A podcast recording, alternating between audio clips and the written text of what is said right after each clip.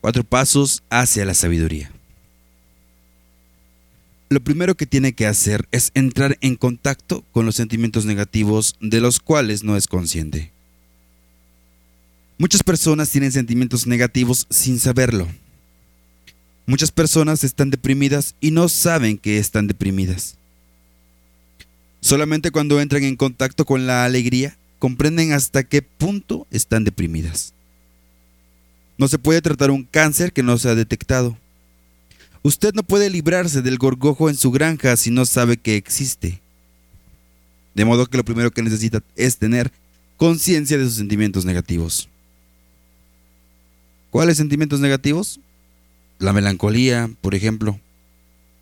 Usted está melancólico y triste. Usted siente que la vida que se odia a usted mismo o se siente culpable. A usted le parece que la vida no tiene ninguna finalidad, que no tiene sentido. Usted se siente herido, está nervioso y tenso. El primer paso es ponerse en contacto con esos sentimientos. El segundo paso, como les dije, este es un programa de cuatro pasos. Es comprender que el sentimiento está en usted y no en la realidad. Esto es tan evidente, pero ¿Cree usted que los seres humanos lo saben? No lo saben, créame. Tienen doctorados y son rectores de universidades, pero no han comprendido esto. En la escuela no me enseñaron a vivir. Me enseñaron todo lo demás. Como, como dijo alguien, tengo una educación muy buena. Tardé años en superarla. La espiritualidad trata de eso, de desaprender. Desaprender toda la basura que le enseñaron a uno. Los sentimientos negativos están en usted, no en la realidad. Entonces, deje de tratar de cambiar la realidad. Eso es una locura. Deje de tratar de cambiar a la otra persona. Gastamos todo nuestro tiempo y nuestras energías tratando de cambiar las circunstancias externas, tratando de cambiar a nuestro cónyuge, a nuestro jefe, a nuestros amigos, a nuestros enemigos, a todos los demás. No necesitamos cambiar nada.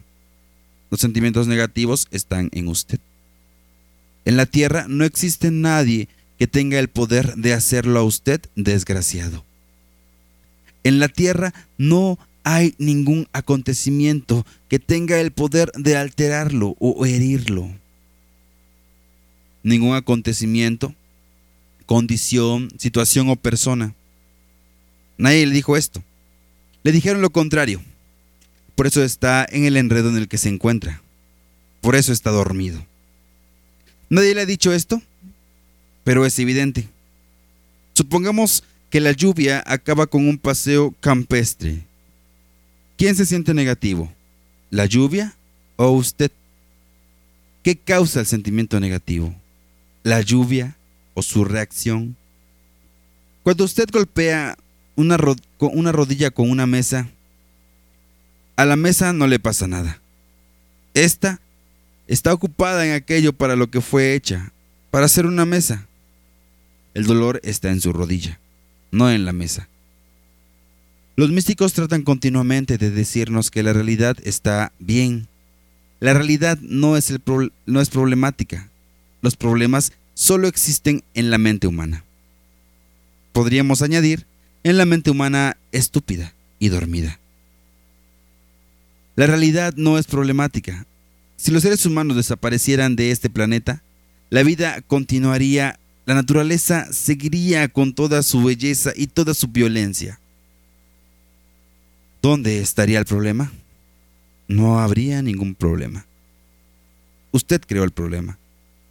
Usted es el problema. Usted se identificó con el mí. Y ese es el problema. El sentimiento está en usted, no en la realidad. El tercer paso, nunca se identifique con dicho sentimiento. Este no tiene nada que ver con el yo.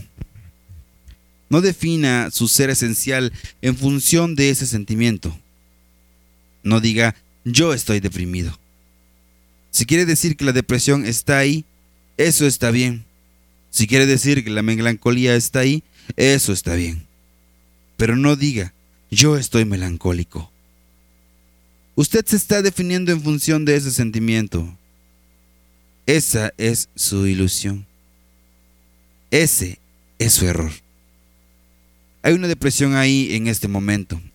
Hay sentimientos lastimosos ahí en este momento. Pero déjelos, déjelos solos. Eso pasará. Todo pasa, todo. Sus depresiones y emociones no tienen nada que ver con la felicidad. Son el movimiento del péndulo. Si ve emociones, prepárese para la depresión. ¿Quiere su droga? Prepárase para la resaca. El péndulo se mueve de un extremo a otro. Esto no tiene nada que ver con el yo. No tiene nada que ver con la felicidad. Es el mí.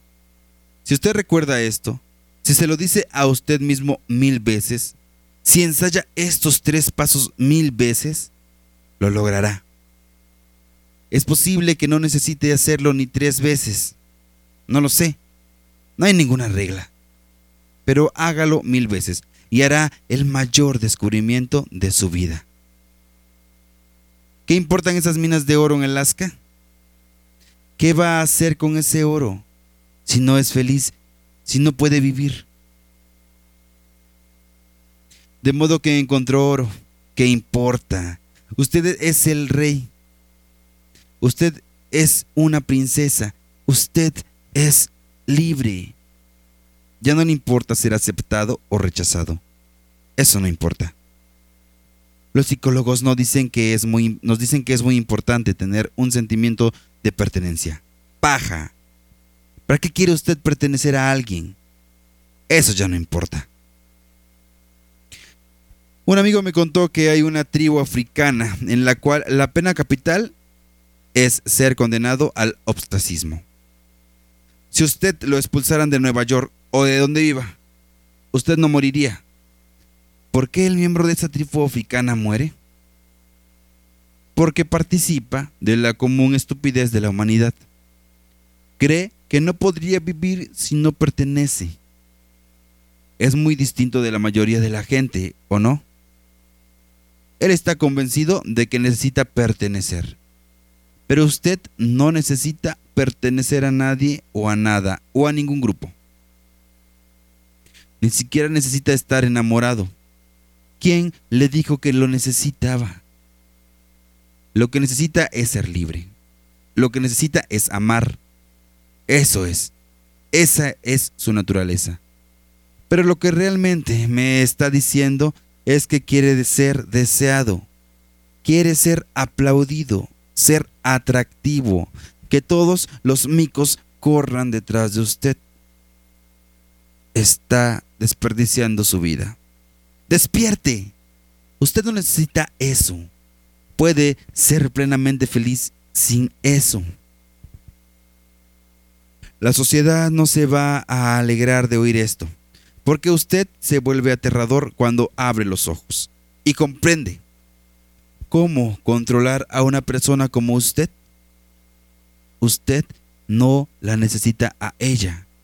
No se sienta amenazado por su crítica. No le importa lo que piense ella o lo que diga ella. Usted cortó todas esas ataduras. Ya no es una marioneta. Es aterrador. De manera que tenemos que salir de el sentencia la sociedad.